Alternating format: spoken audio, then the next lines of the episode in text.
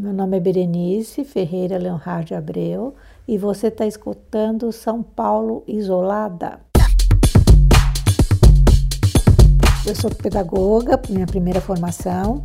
Depois eu fiz psicomotricidade, formação de três anos e meio para crianças e adolescentes, e depois mais um ano e meio para adultos. E sou psicanalista também, fiz a formação em psicanálise também.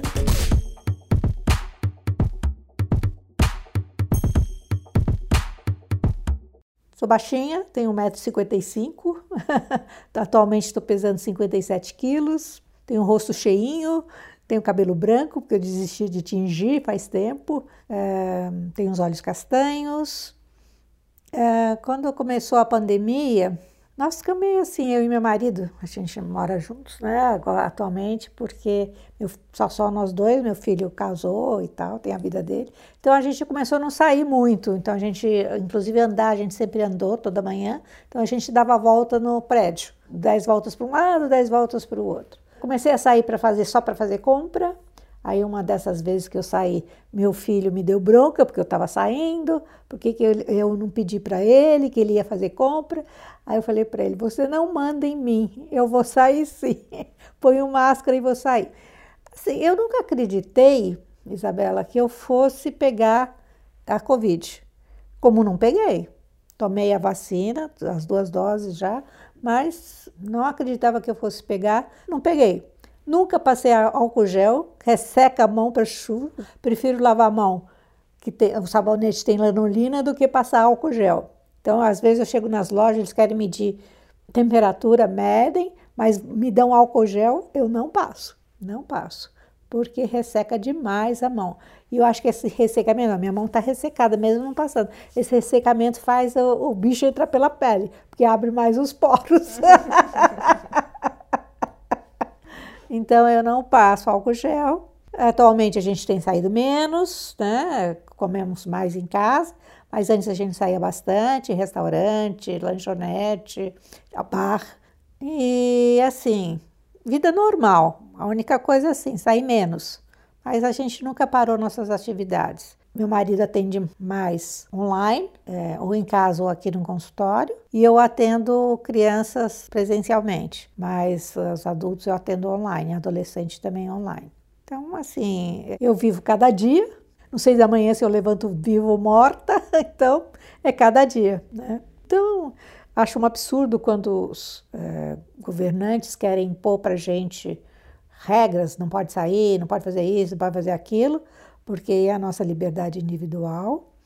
Então, quando o Dória começou com lockdown e começou a, a cercear a gente pelo telefone, eu desligava o telefone e vinha para cá. Eu estava com o telefone desligado, ele não sabia se eu estava em casa, onde eu estava. Disse que todas as operadoras é, fizeram isso, né? ficaram vigiando. Eu desligava o celular e vinha para cá. Então, atendia aqui, com o celular desligado. Atualmente o meu celular fica ligado, estou nem mais aí para eles. eu não sei se você assistiu um vídeo muito interessante, que é o, o Jô Soares entrevistando a Dercy Gonçalves. Isso há muito tempo atrás, né? Porque ela já faleceu faz anos, né? Que aí o Dória, Dória fala, bom dia, pessoal! E aí eles emendaram o vídeo, né? Fizeram uma edição e ela fala, vai tomar no cu. E todo mundo, e o, o Jô ri para Chuchu.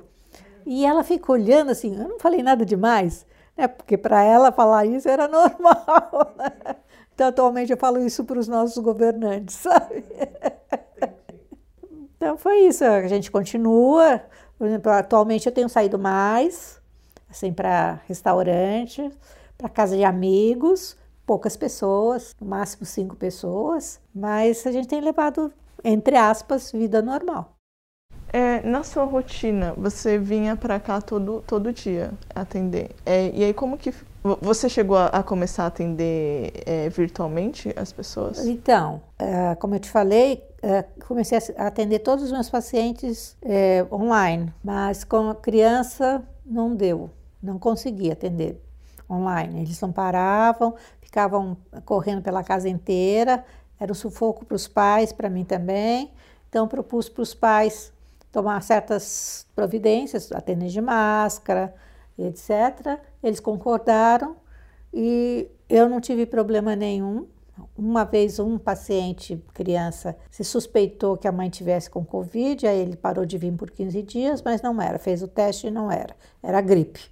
E agora qualquer gripinha é Covid, né? E aí, assim, continuei, adolescente também, veio, começou a ser à distância, depois eles começaram a vir, né? E eles preferem pessoalmente do que online, porque também saem um pouco de casa, né? Porque ficam muito cerceados, né? E assim, os adultos atualmente ainda atendo online. Não tem nenhum adulto que está vindo.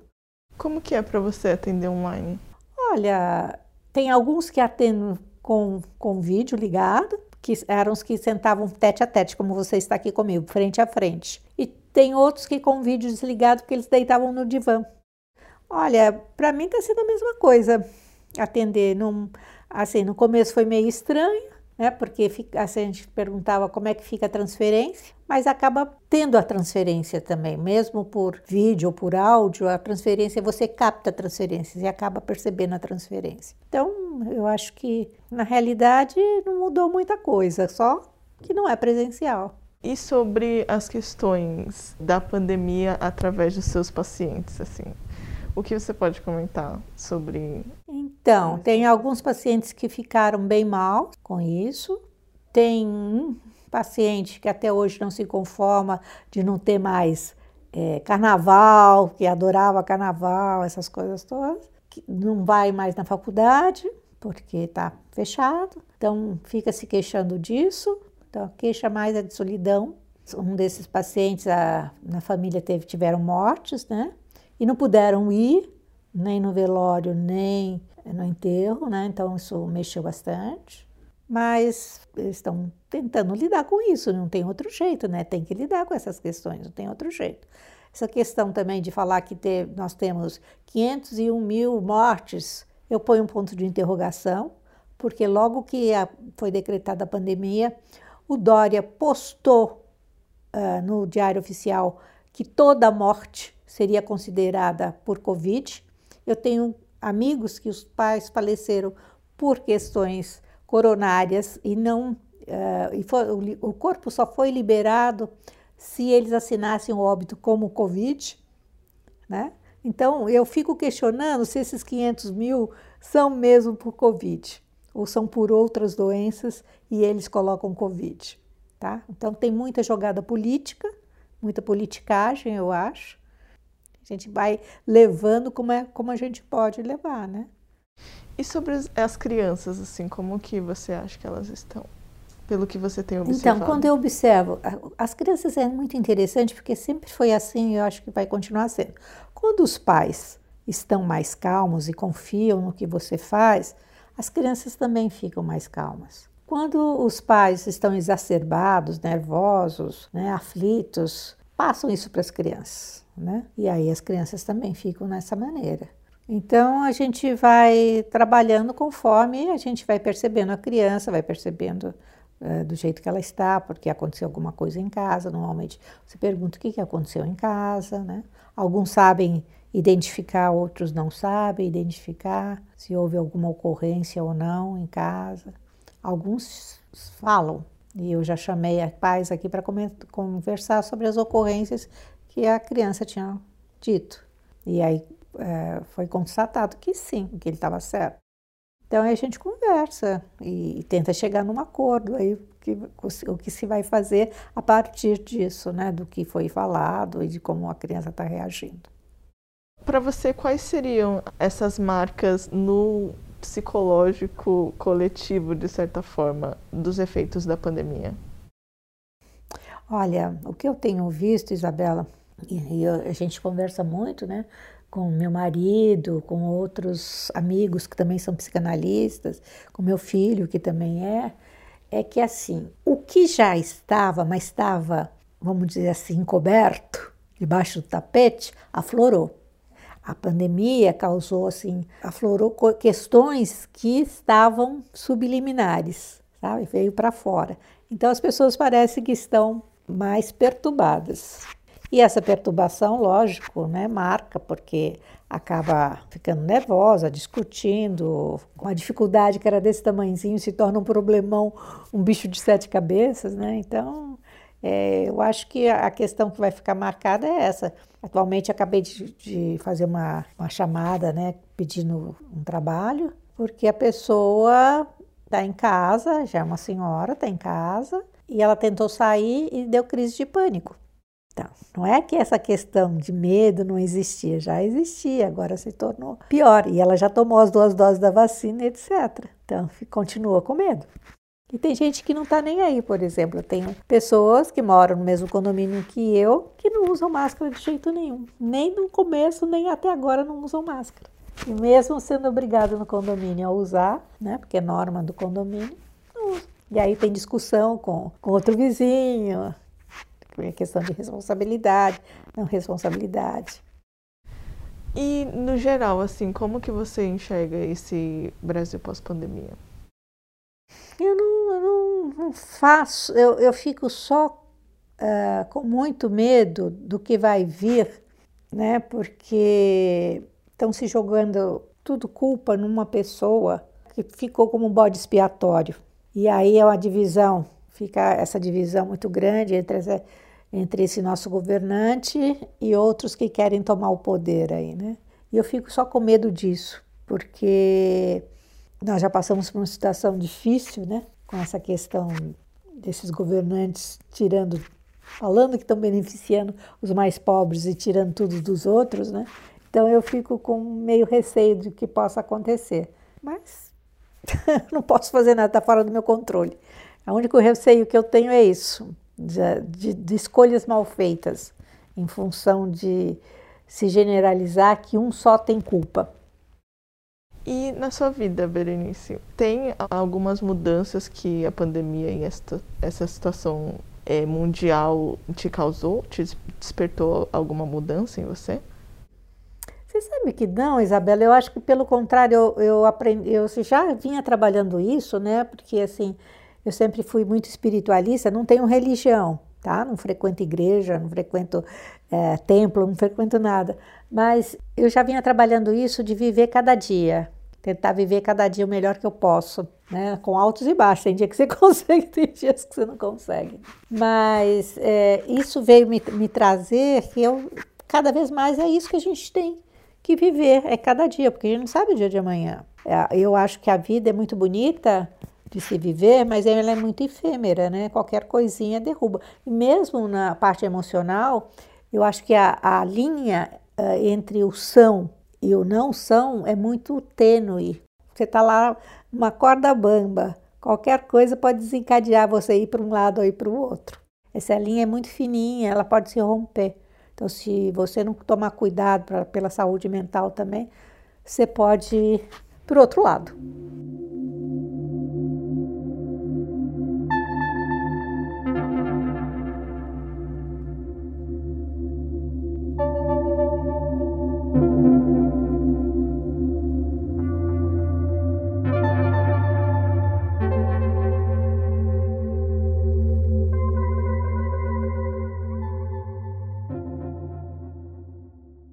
Você pensa na morte?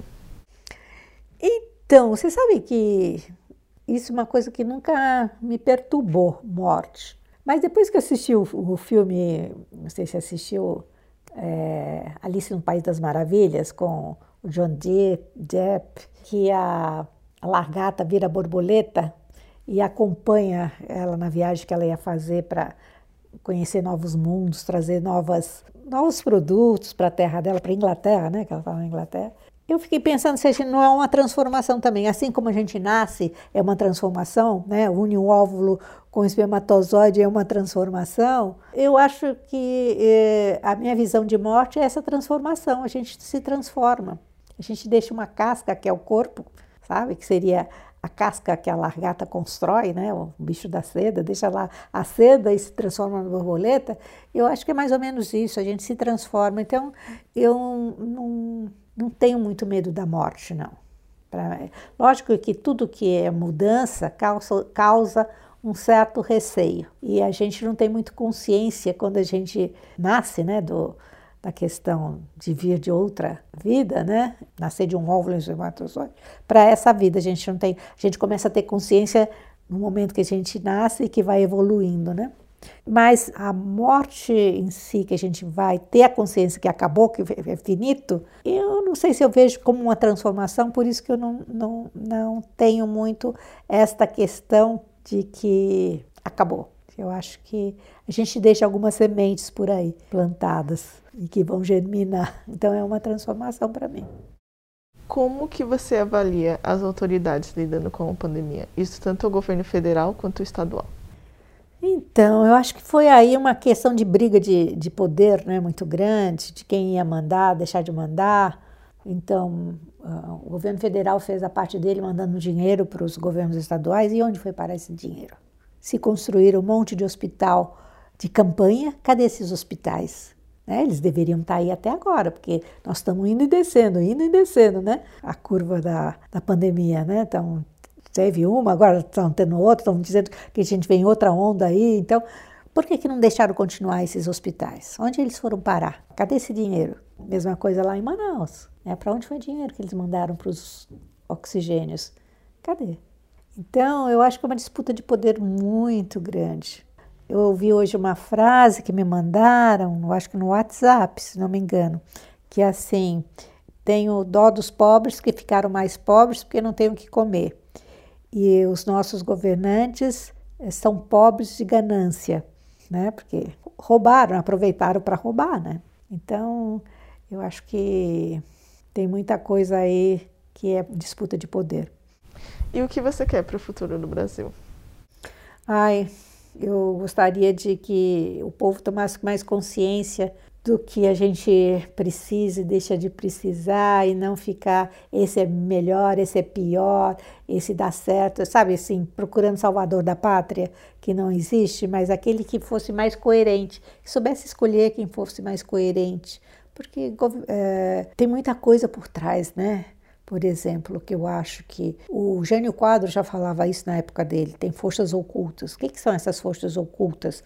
Não sei se você estudou a Revolução de 64, mas as forças ocultas eram as pessoas que influenciavam ali atrás, que não te deixavam fazer as coisas que você colocou que gostaria de fazer, por exemplo, como meta na tua na eleição que você prometeu. Então, eu acho que tem muito esse, essa questão desse jogo aí amarrando por detrás, sabe? Por exemplo, né? Se armou toda um, uma cama para que o outro voltasse. Então, uh, o nosso sistema judiciário está corrompido, né? Nosso sistema é, de que fazem as leis está corrompido. Então, acho que está tudo muito corrompido a favor de que essa pessoa volte, que eu acho que não é o mais coerente. E o que você quer para o seu futuro? O meu futuro, passo seco. Sabe, agora eu já estou chegando numa idade que a gente está tentando ajudar as pessoas, mas a gente não está mais assim querendo construir muito mais coisas. A gente já está numa idade que agora são vocês que vão construir, os jovens, né? Então, assim, armar cama para vocês poderem construir e que vocês façam o melhor que vocês puderem fazer, porque não vai ser fácil. Sabemos disso. Eu passei por uma revolução, por uma ditadura, e vocês vão passar por outras coisas aí que, que não ser fáceis.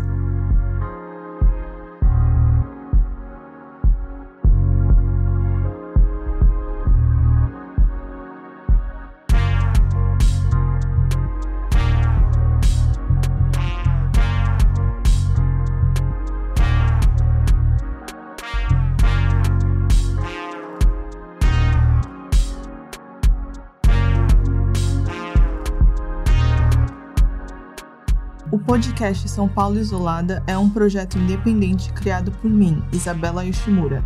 Veja mais fotos no nosso Instagram e também no nosso site, o sãopauloisolada.com.br. Lá você vai encontrar essa conversa transcrita e também vai poder assinar a nossa newsletter com dicas do que fazer nesse período de pandemia. Se puderem, fiquem sempre em casa. Preservar nossas vidas no momento atual é o mais importante para a gente voltar com tudo nesse futuro que está se abrindo sempre. Uma boa semana e até o próximo episódio.